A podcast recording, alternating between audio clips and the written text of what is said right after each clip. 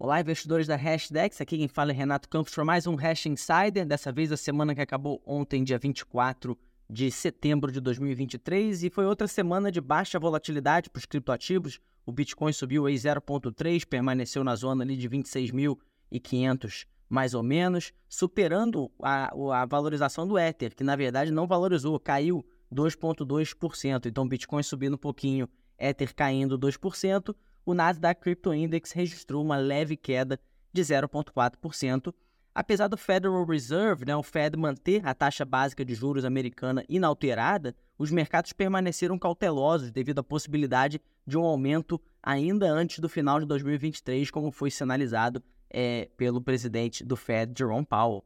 E agora vamos às notícias interessantes aí, positivas para o mercado de cripto é, a PayPal lança a sua stablecoin, que a gente já havia sinalizado aqui no Hash Insider, mas dessa vez para usuários do Venmo, o aplicativo aí muito usado nos Estados Unidos para fazer pagamento entre as pessoas. A empresa revelou aí os seus planos de introduzir a sua stablecoin chamada de PayPal USD ou PYUSD, né, PYUSD, nas próximas semanas. Então, em breve aí a gente vai permitir, a, a PayPal vai permitir que dezenas de milhões de usuários usem sua stablecoin para pagamentos.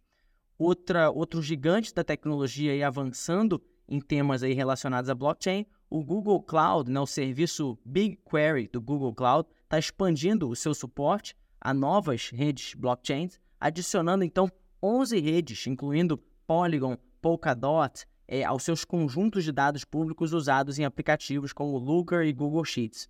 O Google é uma das grandes empresas que estão investindo muito pesado em infraestrutura para o mercado de cripto.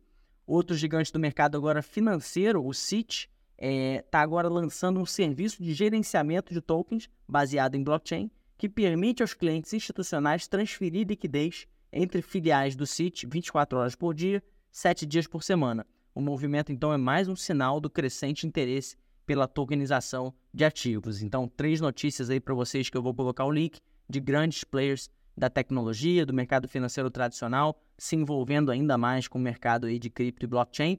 E no lado da Hashdex, a gente lançou um artigo bem legal aí chamado Cinco maneiras como o mercado de cripto está se beneficiando das condições macroeconômicas. O nosso head de produtos, Draman Mate, compartilhou suas, suas perspectivas sobre por que o ambiente econômico atual está apresentando aos investidores de cripto uma oportunidade única. Vou deixar o link aí para vocês que querem ler sobre esse assunto e as oportunidades que estão diante de nós.